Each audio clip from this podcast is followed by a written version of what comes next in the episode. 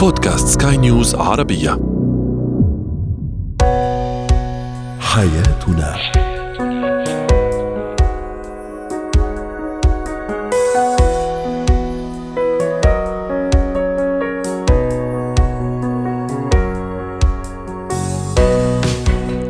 مستمعينا الكرام أهلا بكم معنا إلى حياتنا. فضاؤكم اليومي الذي يعنى بشؤون الأسرة وباقي الشؤون الحياتية الأخرى والذي يمكنكم الاستماع إليه عبر منصة سكاي نيوز عربيه dot com slash podcast وباقي منصات سكاي نيوز العربيه الأخرى شاركونا عبر رقم الواتساب 00971 561 88 62223 معي أنا آمال شاب اليوم نتحدث ونتساءل لماذا يعتقد البعض أن الزواج قد يقيد من حريتهم أو من حريته. أيضا ما هي الأشياء التي يجب أن نتجنبها عندما الجلسات مع الابن المراهق؟ وأخيرا إتيكيت استخدام الحمامات والمراحيض العامة. وأنتم كرامة وهي الحرية الشخصية هو شيء غالي وثمين وضروري لكل شخص لكن ما يقصد بهذه الحرية الشخصية ليست الفوضوية طبعا وإنما التصرف بحرية بحكمة وعقلانية ضمن أصول وقواعد مبنية على احترام الذات وإدراك حرية الآخرين ولا تعني أبدا الحرية الإساءة للآخر أو الإساءة للطرف الآخر الزوج أو الزوجة أيضا ولا يعني أيضا الزواج أنه هذه الحرية ستكبل بأغلال حديدية. لماذا إذا يعتقد البعض بأن الحرية آه، بعد الزواج قد تقيد من حريته. أو من حريتهم أم من حريته للحديث عن هذا الموضوع. رحبوا معنا بدكتورة نهاية رماوي الاستشارية النفسية والأسرية. مساء الخير دكتورة نهاية. كان هذا سؤالنا التفاعلي دعيني أقرأ بعض التعليقات. تعليق يقول الزواج لا يقيد من الحرية بالعكس هو مودة ورحمة وسكينة لمن يقدر الزواج ويعرف معنى الحرية أيضا. تعليق يقول نعم هو كذلك يقيد الحرية أيضا. تعليق آخر لأنهم لا يعرفون كيف يعيشون حياتهم مع زوجة وأطفال. آه، أيضا آه، تعليق يواصل كل إنسان يستطيع أن يعيش حياته بشكل جيد ويستمتع بهذه الحياة لكن بوجود إرادة وعقل ناضج وفاهم لقوانين الدنيا والحياة والحرية أيضا. دكتورة لماذا فعلا البعض يعتقد أنه إذا تزوج أو ارتبط سواء رجل أو امرأة حريته ستنتهي؟ مساء الخير. أهلا وسهلا. آه، طبعا الزواج آه، هي مرحلة من مراحل الحياة ومحطة. يعني كل مرحلة في إلها خصائصها في إلها أدوارها في إلها المسؤوليات اللي إحنا بنقوم فيها ودورنا بيكون فيها مختلف. والزواج هو يعني تتغير فيه الأولويات السلوكات العادات يعني يحدث تغيير. لكن إذا كان هذا التغيير طوعي يعني وأنت بتكون متفهمه كشريك وعارف دورك فيه هنا لا لن يشعر الشريك بأنه الزواج مقيد. صحيح أنه الحرية الشخصية بتصبح أقل مساحة لوجود أطراف أخرى تتفاعل معهم بطريقة بطريقه مباشرة لكن لا يعني ذلك إنه رح تتقيد بالقيد المكبل أو مثلا إنه حياة رح تكون تعيسة أو تحط إنه في بالك إنه هذا الزواج هو مرحلة لكنها ليست مرحلة مفضلة وجميلة بالنسبة لي كشخص. الطريقة التي تفكر فيها، الطريقة التي تدير فيها حياتك، فهمك للشريك المناسب يساعد كثيرا في إنك تكون في هذه المحل المحطة اللي هي جزء وسنة من سنن حياتنا ومرحلة مهمة اللي بيستمر فيها إنه الكينونة، البيت هو كينونة وأيضا وجود الأطفال هو استمرار لذواتنا وبالتالي لا نستطيع أن نتجاوز هذه المحطة حتى نحصل على الحرية الشخصية وهذا شيء يعني لا لا يلبي جميع حاجات الإنسان أو الفرد. رائع. وفهمك أيضا وفهمنا أيضا للمقبلين على الزواج بخصوصية مؤسسة الزوجية ومؤسسة الزواج في أحيانا بعض التنازلات لازم تصير في بعض التضحيات لازم تصير على حساب أشياء ومن بينها مثلا الحرية المطلقة بين قوسين اللي كانت موجودة. طبعا مطلقه أقصد ضمن قواعد وأصول أكيد هذا من دون شك. لكن رغم كل هذا لي يعني في هامش الحريه يعني في كل شخص يحافظ عليه. دائما أرجع أقول ضمن أطر وقواعد مبنية على احترام الذات، احترام نفسنا، احترام تقاليدنا أيضا وعاداتنا واحترامنا للطرف الآخر، كيف أحافظ على هذه الحرية؟ وبالعكس أعيشها بشكل رائع وجميل، بالعكس راح يعني تفيدني في حياتي الزوجية، تعطيني منطلق آه، لا أعطي أكثر، ممكن لا يكون عطاء أكبر بيني وبين شريك لما أخذ هذه الحرية الشخصية وأمارسها بطريقة جميلة ومحترمة. جميل أمال. هلأ أنت حكيتي نقطة كثير مهمة إنه الإنسان بيكون عايش بحرية مثلا قد تكون مطلقة مطلقة. نتيجة إنه شعور الفرد بالهوية الذاتية بدون وجود أشخاص زي ما حكينا نتفاعل معهم نتعامل معهم ولهم حقوق مباشرة في حياتنا. قد تتعارض هذه الأمور مع الحرية الشخصية المطلقة وبالتالي هنا بدنا نصير نطلع على هويتنا الذاتية بدها تنخرط مع الهوية الزوجية. الطريقة اللي بنخرط فيها وبندمج فيها هذه الهوية مع بعض هي التي تجعل الزواج ناجحا. وبالتالي إذا أنت كنت بدك تشبع حاجاتك الذاتية مع الشريك لا ضير إذا كان في شريك وفي أولاد إنه أنت تكمل أهداف معينة تكملها بحياتك مرحلة من مراحل حياتك تتطلب سلوك معين عادات معينة وأيضا تحقيق أهداف معينة. اختيار الشريك المناسب الذي تتفق معه وتتفاهم معه على أهدافك في المستقبل وتفهم الشريك لتحقيق هاي الأهداف معا هو سيكون داعم لك ويكون سند لأنه تم الاتفاق مسبقا. يعني دائما إحنا إذا كنا مخططين صح بطريقة صح عارفين إحنا وين رايحين أكيد العقبات والمعيقات رح تكون أقل حتى مع وجود شريك آخر. فالمساحة والمسافة التي تعطيها للطرف الآخر والتي آه يعني أنت بتعطيها للطرف الآخر واللي حقك إنك تعيشها هي التي تحقق الزواج الناجح رائع. الزواج المريح والزواج الداعم. لا يعني ابدا سلب سلب حرية الآخر أكيد يعني إذا أكيد. مارسناها بشكل بالعكس مثل ما أشرنا هي الحرية أيضا بمفهومها الصحيح في ال في ال يعني في مؤسسه الزوجية بالعكس تعني التجدد تجدد العلاقة حتى بيكون فيها الملل يعني أيضا الثقه المتبادلة وهذا كثير ضروري دكتورة نهاية أكيد. بنعرف إنه أحيانا المعتقدات اللي بيدخل فيها الطرق يعني الزوج أو الزوجة على مؤسسة الزواج تؤثر كثيرا على سير الزواج. مثلا البنت اللي بتدخل مثلا بالزواج إنه لازم أعرف وين راح مع مين كنت إيش عملت كيف تصرفت يعني وين ومين وكيف وإيش. ودائما هذه الأسئلة. بدنا ننصح المقبلات على الزواج. هلأ من الإناث زي ما رح نسأل كمان ننصح المقبلين على الزواج إنه هذه الأسئلة قد تقيد حرية الشخص. حتى الإجابة عنها لو كان فيها نوع من الصراحة والوضوح تزعج الشخص الآخر. يعني لما يحس حاله مقيد آه تحركاتي أوكي يمكن إحنا نتناقش نقول نشارك بعض بالسلوكات اللي قمنا فيها أو النشاطات اللي قمنا فيها لكن ليس بطريقة التحقيق والفرض. هذا بالنسبة للزوجين إنه ما تضلك إنه أنت تبحث بطريقة زي كأنه لازم تكون عارف لازم يكون قايل لك. وأنا موجودة بهالبيت مش تفكرني مثلا بستخدم يستخدموا كلمات أحيانا. وهذا ما نراه مثلا في المراجعات عندنا إنه أنا مش شايفني ما عم بخبرني هلأ قد يكون الشريك مثلا مش من النوع اللي بيحكي عن ما يدور في داخله أو بيشارك. أنت كشريك ناجح علمك كيف إنه يكون مرتاح ويفضفض لك أو يحكي لك أو يعلمك بس ما تفرض عليه بطريقة الفرض. وإذا أنت كمان كنت تشوف أنت كزوج كنت تشوف مثلا الزوجة متعودة على وجود أهلها وسنين عايشة معهم يعني ما تفرض عليها مش لازم تروحي عند أهلك مش لازم تعملي وهنا يصبح مقيد جيدا للزوجة. م. أعطيها جزء من المساحة وحرية التصرف أحيانا والتنبيه إذا كان هناك بعض التقصير ببعض الواجبات. إذا كانت الزوجة عم بتقوم بواجباتها مريحة بالتعامل بتخبرك وين بتروح واضحة مش بالضرورة إنه أنت لازم إجيتي على بيت الزوجية مش لازم تروحي مكان آخر. أعطيها مساحة للعلاقات السابقة. الزواج لا يعني إنه إذا أنا آه، كنت بزواج حالي إنه ألغي كل شيء سابق. هي كانت في حياة سابقة وأنت كنت في حياة سابقة. رح يستمر منها وتصبح الأولويات هي صح إعادة ترتيب الأولويات تماما. طبعا تمام الأولويات والشخص اللي بيكون أكثر تاثيرا والأكثر قوة هو اللي بتكون أك يعني آه، معاييره هي اللي بتسود هاي الأسرة. فإذا م. كان ناضج أكيد بتكون آه، السيطره هي نعم. المساحة والمسافة آه، والحرية في التعامل كزوجين مع بعضهم داعمين لبعضهم البعض بتلعب دور على كيف تتعامل مع الطرف الآخر. شكرا لك دكتورة نهاية رماوي سعدتينا اليوم ضيفتنا العزيزة من عمان. زينة الحياة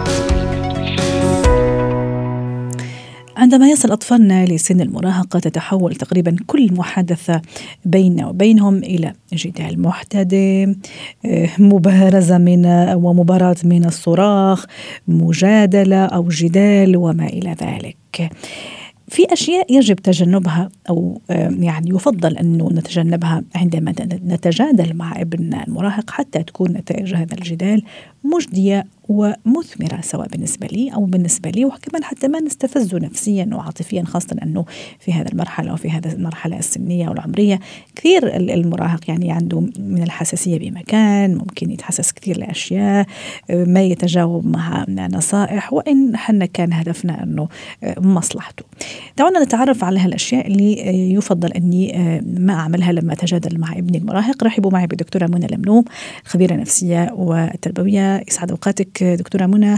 ما هي الأشياء التي يجب أن أخذها بعين الاعتبار عندما أتجادل مع ابني المراهق سواء اللي يجب أني أتجنبها وبالمقابل اللي حلو وكثير منيح أني أركز عليها؟ آه، أهلا بحضرتك أستاذة أمان آه المراهق أو المراهقة بشكل عام هي فترة بيمر بيها كل إنسان وبتكون من أصعب الفترات اللي بيمر بيها. لأنه بيكون هي المرحله الانتقالية من الطفولة إلى النضج. ففي كلمة بيستخدمها كتير من من الأولياء الأمور إنه أنت كبرت على كده. دي كلمة بت بتخلي الطفل يعني هو في النهاية طفل ما زال لأنه لحد 18 سنة هو طفل.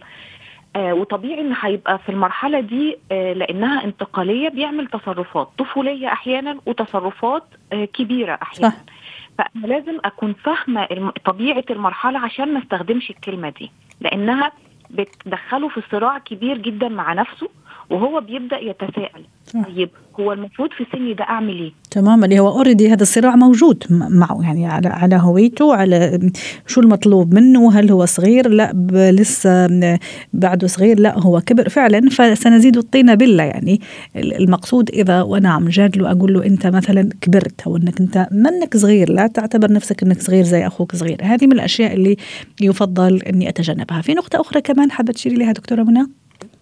آه طبعا. أنا يعني في الحوار معاه أنا مش بحاول إن أنا أخضع الطفل لسيطرتي أو مش بحاول إن أنا أفرض عليه الإرادة. م. أنا السن ده المفروض إن أنا ببدأ أتناقش معاه. ما هاجمش ثقته بنفسه. ما اقولوش آه انت ما ينفعش تعمل كده. آه شوف أخوك الصغير بيعمل إيه. الحوار لازم يبقى مركز جدا جدا. أنا وهو اننا نحل المشكلة. مش. على ان أنا آه لازم ان انت علشان عملت الغلطة دي لازم اعمل كذا معاك. لا أنا أنا وانت تعالى نتكلم. عشان نوصل لحل للمشكلة. بس أحيانا الوراء كمان يعني عن غير قصد ممكن ينفعل شوي ويحتاج شوي يصير الصوت عالي يصير هو صوته أعلى من أبوه أو من والدته فهون كمان أكيد سيستفز الأب أو تستفز الأم آه لما الصوت الصوت يعني هو طبعا يحاول إنه يفهمنا إنه هو على حق يحاول إنه يبرر موقفه يحاول إنه يقنعني إنه هو صح. أحيانا طبعا يكون هو صح لكن الصوت حالا يرتفع. كيف أتصرف مع, مع هالوضع؟ ممكن حاجة من الحلول دي إن أنا أقول له بما إن صوتك ارتفع دلوقتي يبقى الحوار انتهى. نتكلم في وقت تاني لما تكون عارف إن أنت تتحكم وتقدر إن أنت تختار التون أو الأسلوب الصوت المناسب. آه ممكن أقول له أنا طبعا لو رديت عليك بنفس الطريقة وبدأنا أنت تعلي صوتك وأنا أعلي صوتي الموضوع هيحتدم أكتر. فخلينا نأجل الحوار. هو لما هيحس إن اللي قدامه يعني زي ما بنقول كده استوعب الحالة المزاجية اللي فيها اللي هي غلط.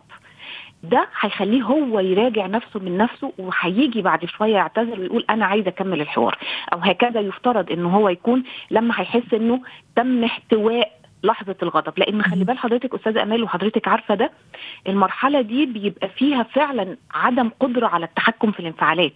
صح. يعني هو غصب عنه الانفعالات هتخرج منه بدون قدرة على السيطرة عليها بشكل كامل. رائع. طب في نقطة أخرى كمان حابة إنه تشيري ليها ونحن عم نحاول إنه نبرز الأشياء اللي يفضل إني يعني أتفاداها وأنا عم أتجادل مع طفلي أو ابني المراهق أو العكس لي كثير كويس وتجيب نتائج رائعة إذا أنا ركزت عليها. طيب في كلمة كتير برضو من الأهل بيستخدموها إن أنا أقول لابني أنا عملت عشانك كتير. أنا قدمت لك كذا وكذا وكذا. هو الابن المفروض ان هو بيكون عارف إيه الحاجات اللي اتعملت له. وفي كلمات تانية بديلة ممكن إن إحنا نستخدمها. أنا بدل ما أقول لابني أنا قدمت وعملت وعملت وعملت إنما أنا ممكن أقول أنا كل حاجة أنا بعملها بعملها بحب. وأنا ممكن أعمل وأنا طبعا هعمل أكتر وأكتر لأن أنا بحبك ولأن أنت ابني. وأنا منتظر أشوف أنت كمان هتعمل إيه علشاني. شوفي حضرتك الصيغة البديلة. أنا أنا عايزة أوصل معنى. المعنى ده أنا أقدر أوصله بطريقة. تجرح الابن وتحسسه بالذنب وتحسسه إن هو عبء على الأسرة رغم انه هو اختيار الأم والأب زي ما إحنا متفقين. وما بين إن أنا أحسسه إنه أنا بعمل لك ده بحب وأنا منتظر كمان إن أنت تعمل لي كل حاجة آه، آه، يعني بنفس الطريقة. رائع. آه، إن أنا أقول لابني انت ليه محسسني ان انت شايل هم الكون؟ انت لسه صغير على كده. لا بالعكس. الطفل الصغير اللي في المدرسة شايل هم الامتحان. مم. شايل هم انه آه، صاحبه غاب من المدرسة وهو بيحبه ووحشه. الأطفال الصغيرين بيشيلوا هموم كتير. بيشيل هم إن الأم والأب ممكن يختلفوا. فحتى الأطفال والمراهقين عندهم هموم. بس ممكن ما يحكوهاش. بالظبط. إحنا مهمتنا إن إحنا نخليهم يحكوا. رائع. ده ده مهم جدا إن هو يحكي لي يطلع ويعبر عن مشاعره ويعبر عن مخاوفه ونبدأ نناقشها ونفندها وما نتفهش منها. وبدل ما أقول له أنت إزاي وأنت عارف وانت متخيل أنت تغير على المشاكل دي كلها؟ أقول له آه أنا عارف إن أنت في حاجات مضايقاك والأحسن إن أنت تعبر عنها. أيوه لأنه في في البعض مثلا ما بيحب يعبر عنها مثلا. كمان يعني الطباع الطباع الشخصية هون تختلف صح؟ ومن هون كمان لازم أكون على دراية ومعرفة كبيرة وكتير كبيرة بطبع وطباع شخصية ابني المراهق. قد يكون يمكن مندفع أكثر قد يكون في شوي من التهور قد يكون انطوائي انعزالي خجول. فكثير مهم أتصور أنه حتى أخليه يحكي لي ويتفاعل معي على مشكلته أو أي شيء شاغله وأنا عم أتجادل معه. تمام. يبقى أنا مهم جدا إني أحدد وأبقى فاهم كويس قوي طبيعة شخصيه ابني قبل ما أبدأ أحط الطريقة اللي أنا هتعامل معاها. هقول لحضرتك كلمة. مرة كنت في تدريب مع أمهات وسألتهم سؤال واحد بس. آه أنتوا فاهمين ولادكم بنسبة كام في المية؟ فكلهم كانت النسب بتاعتهم حوالي 50% 70% ولما قلت لهم ولادكم فاهمينكم بنسبة كام في المية قالوا لي 1000% بيعرفوا إزاي يتعاملوا معانا وياخدوا اللي هم عايزينه ويخلونا يعني فعلا فعلا متأكدين إن هم فاهميننا أكتر. رائع. وآخر شيء أنا كثير يعني حابه أركز عليه سواء في لما يتعلق الأمر بالطفل أو المراهق ومدام موضوعنا المراهق المقارنة أيضا ثم المقارنة هذا الشيء كثير مش مش كويس ويعمل رد فعل سلبي بالنسبة للمراهق وأنا أتجادل معه. بمعنى شوف ابن عمك شوف جارنا شوف زميلك طبعا اللي هو من نفس السن فهذا المقارنة أكيد راح تدمره وما راح تجيب نتائج جيدة دكتورة منى. نختم مع حضرتك في أقل من عشر ثواني. كمان أستاذة أمال إن أنا أقارن نفسي بيه إن أنا مم. أقول له وأنا قدك أي وأنا صح. سن طبعا دي كمان مشكلة لأنه آه وأنا قدك الأمور الحياة كانت مختلفة. صح. آه وأنا قدك التكنولوجيا ما كانتش موجودة. بالعكس ده هم بقى عندهم صح. مزايا أنا ممكن أحاول أبين له من غير ما أقول له إنه آه أنت عصرك بقى أسهل أو أنت بقيت كسول لأ زمني غير زمنك. أنا صح. وقتي كنت بعمل كذا أنت دلوقتي بتعمل كذا وده علشان التطور. وأبدأ أحسسه إنه مش أنا كنت أحسن منك زمان. وأنت دلوقتي في العصر بتاعك أنت أسوأ. ده أنا لو عندي الحاجات اللي عندك دلوقتي كنت عملت حاجات عظيمة أكتر. صح. فطبعا دي برضو هتبقى محبطة. رائع. شكرا لك دكتورة منى أبدعتي اليوم. ضيفتنا العزيزة من القاهرة وأتمنى لك أوقات سعيدة.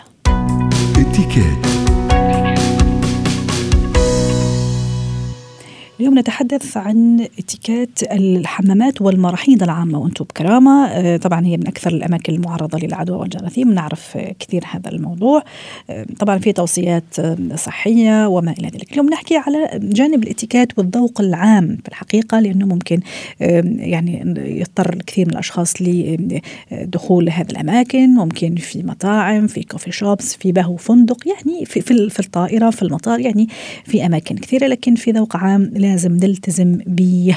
رحبوا معي بمرلان سلهب خبيرة الاتيكيت يسعد أوقاتك استاذة مرلان. أهلا وسهلا فيك. اليوم نتحدث عن اتيكيت استخدام المراحيض العامة. وانت نعم، بكرامه وانت نعم. بكرامه مثل ما حضرتك تفضلتي وقلتي أهم شيء أول شيء الأمراض. يعني نبتعد عن عن الأشياء الجراثيم اللي ممكن آه، تحصل وهي كثيرة.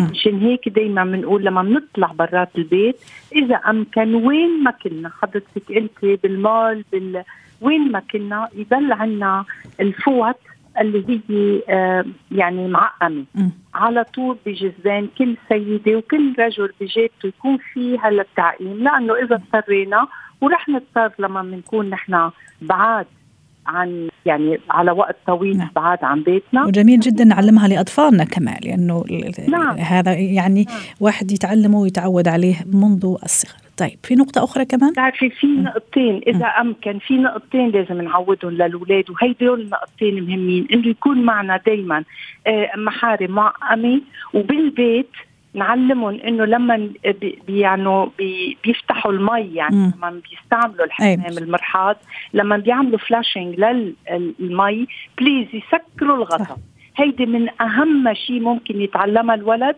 وهيدي بتمشي معه لبعدين وهيك ما بيعودوا الجراثيم خصوصا لما رح نكون برات بيتنا. طيب. إذا كلنا بنكون متعلمين هالشيء بخفف كثير من الجراثيم.